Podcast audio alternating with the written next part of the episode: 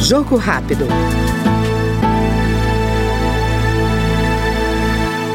O deputado Gustavo Gayer, do PL de Goiás, reitera o compromisso em defesa do desenvolvimento do país e da educação de qualidade. Integrante da Frente Conservadora de Goiânia, o parlamentar afirma que vai trabalhar contra o que classifica de doutrinação ideológica nas salas de aula. A minha principal bandeira para impedir que esse tipo de crime continue acontecendo é salvar a mente dos nossos filhos que são constantemente doutrinados dentro de instituições de ensino. Então, minha principal bandeira é lutar contra a doutrinação nas escolas. A escola deve ser parceira dos pais e da família.